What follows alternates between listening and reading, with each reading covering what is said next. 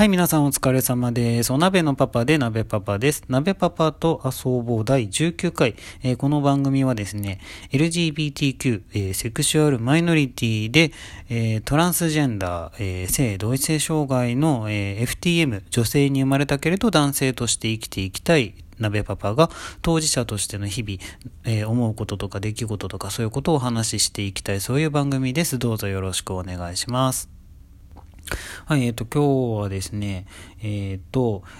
その、僕のね、えー、鍋パパの、ね、あの、性自認っていうか、まあ、自分の性別を何だと思ってるかっていうのは、まあ、その、冒頭からお話ししてるように、あの、性同一性障害で、あの、まあ、女性に生まれたんだけれども、自分のことは、昔から、ちっちゃい頃から男だと思ってて、で、あの、でも、生まれてきた時、ね、体も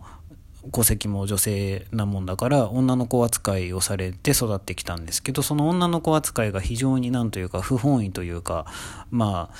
あうん意に沿わないというかしっくりこないというかまあぶっちゃけ苦痛というか まあそういう状態でであの女性に生まれても男性として生きていく道があることを知って、で、じゃあ、あの、自分はそうやって生きていこうと思って、うん、まあ今に至ってるわけなんですけど、で、そのね、あの、じゃあ自分の性自認、性、性自認ですね、自分で認めてる性別は男性っていうと、あの、当然女性が好きなんだろうと思われるんですけど、おっとどっこいそうじゃないってっていうところのお話を今日はしたいかなと思います。まあ、どういうことかっていうと、あのー、女の子だから好きとか、男の子だから好きって思ったことがないっていうお話なんですね。その、確かに初恋は、どう考えても女の子でした。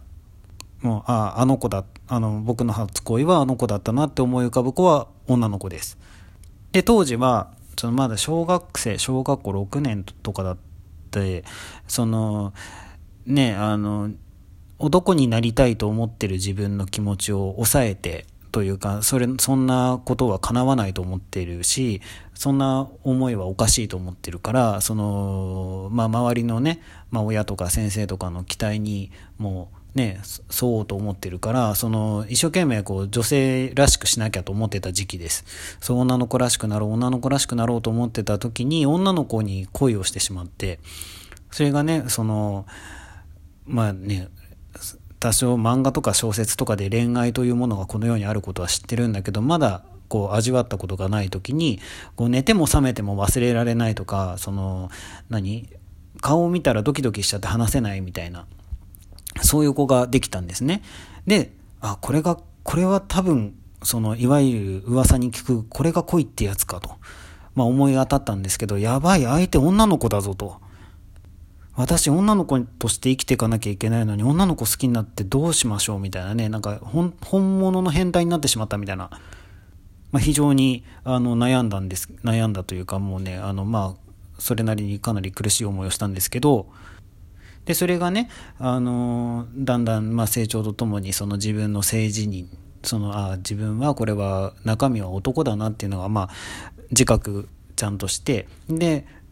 しかもそうやって生きていく道があるんだということも知って、で、まあ、しっくりすっきりし始めた頃にね、あの、そうか、じゃあ、そういうあれで女の子好きになったのかと、な、半ば納得しかけた矢先にですね、今度男の人好きになっちゃったんですよ。で、あれ？と思って、あれ自分男のつもりなの、なんで、それで固まったつもりだったんだけど、なんで男の人好きになったんだろうみたいなね。でもどう考えてもこう、やっぱり恋だし、うん、あれ？ってなって。で、あ、じゃあこれはあれかと、いわゆるバイセクシャルってやつかなみたいな。でもね、その、まあ、それからさらに成長していきまして、結局ね、たどり着いた先はね、あの、好き嫌いなしというか その、なんだろう、深深いお付き合いね、その生活も伴った深いお付き合いをしたい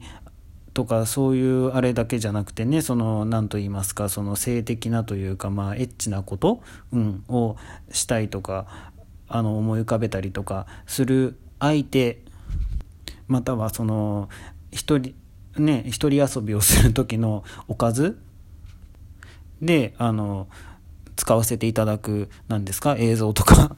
画像とか、そういったものが、あの、本当にノージャンルというか、オールジャンルというか、あの、本当にね、本当に、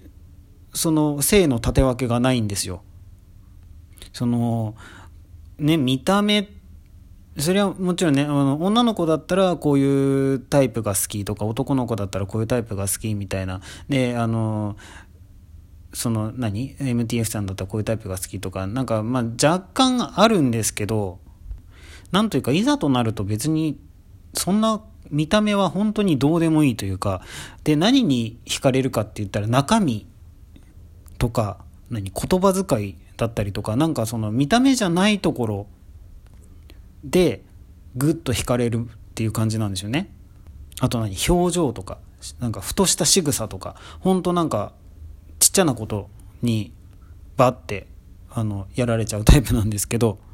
であの特定のパートナーがひとたびできると急にこうあのそのパートナー以外の人たちはあのお友達枠になるというか。でパートナーがいない時期はあの全ての人があの、恋愛対象というか。まあ、そのね、昔から友人関係構築してきてる人たちは別ですよ。なんかまあ、ね、みんなそれぞれいろんな恋愛のパターンとか傾向があると思うんですけど、そのなんか僕はそうみたいなんです。で、これをね、このなんかなんていうの、あの、何でも食べれますみたいな、好き嫌いなしみたいな、でもまずいものは嫌よみたいなね。そういう状態、これなんかバイセクシャルっていうのともなんか違うんじゃないかなって。ってなんとなく思ってて、まあでも別に細かいジャンル分けにもそんなにあの興味もね、特にないからまあいいやみたいな感じでいたんですけど、ただなんか人に説明するとき説明しづらいなみたいな。で、なんかもうなんかめんどくさくなっちゃって、はいはい、女の子が好きですよみたいなね、こと言ったりね、なんか、いや別になんか場合じゃないかなと思うんですよね、みたいな感じであれしてきたんですけど、最近というか、あの、ここの、ここ数年ね、なんかほらいろんななんていうのかな、その LGBT だけじゃなくて Q もあるから LGBTQ って言うんだとかね、そのいろんな用語、用語というか言葉を、あの、まあ、し知ってきて、で、あの、パンセクシャルっていう言葉を知ったんです。パンセクシャルはなんか直訳すると全性愛、すべての性を愛するみたいなって言うんですけど、これはなんかあの相手の性別にこだわらない男性女性だけじゃなくてどんなあの性別、うん、でも OK っていうことらしくあこれ僕じゃないかとぴったりしっくりきたんですよ。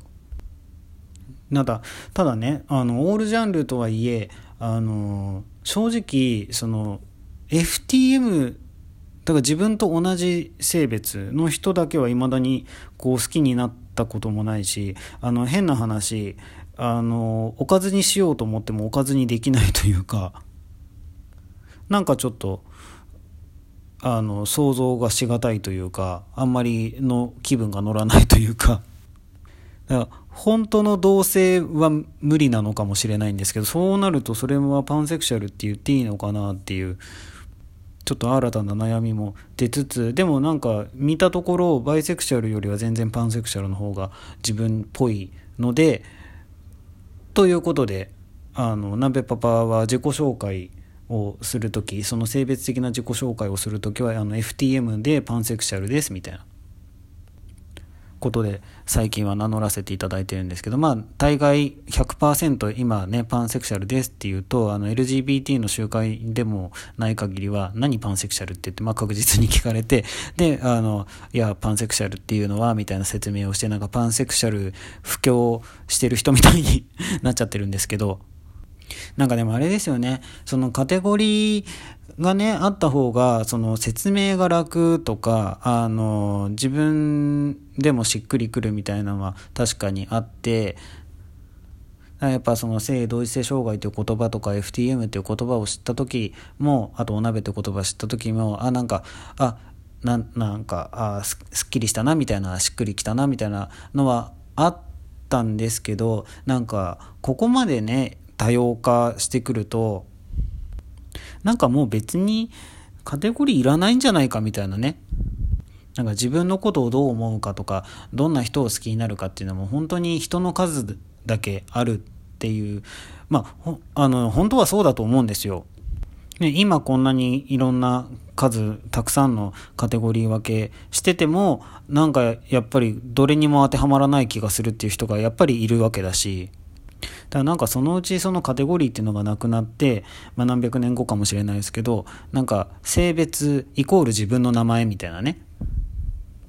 ことになるんじゃないのかななんて思ったりするんですけど、でもなんか多分まだ僕が生きてる間はなさそうだから とりあえず今後も FTM でパンセクシャルですって言って、まあ、生きていくんだと思います。なんか逆にその女性だけしか好きにならないとか男性だけしか好きにならないっていう感覚がねどうしてもいまいちしっくりこないというかよくわからないんですよね。なんかそのそんな範囲が狭かったらなんか楽しくないんじゃないかなみたいな。こういうこと言ってるとねまたねなんか話が合わなくなってきちゃったりするんですけど。はいまあそんな、えー、今日はそんな鍋パパのセクシャルのお話でした。はい。えー、そんなところで今日も聞いていただいてどうもありがとうございました。またぼちぼちこうやってダラダラと配信していきたいと思いますのでよかったらまた聞いてみてください。どうもありがとうございました。それではまた。バイバーイ。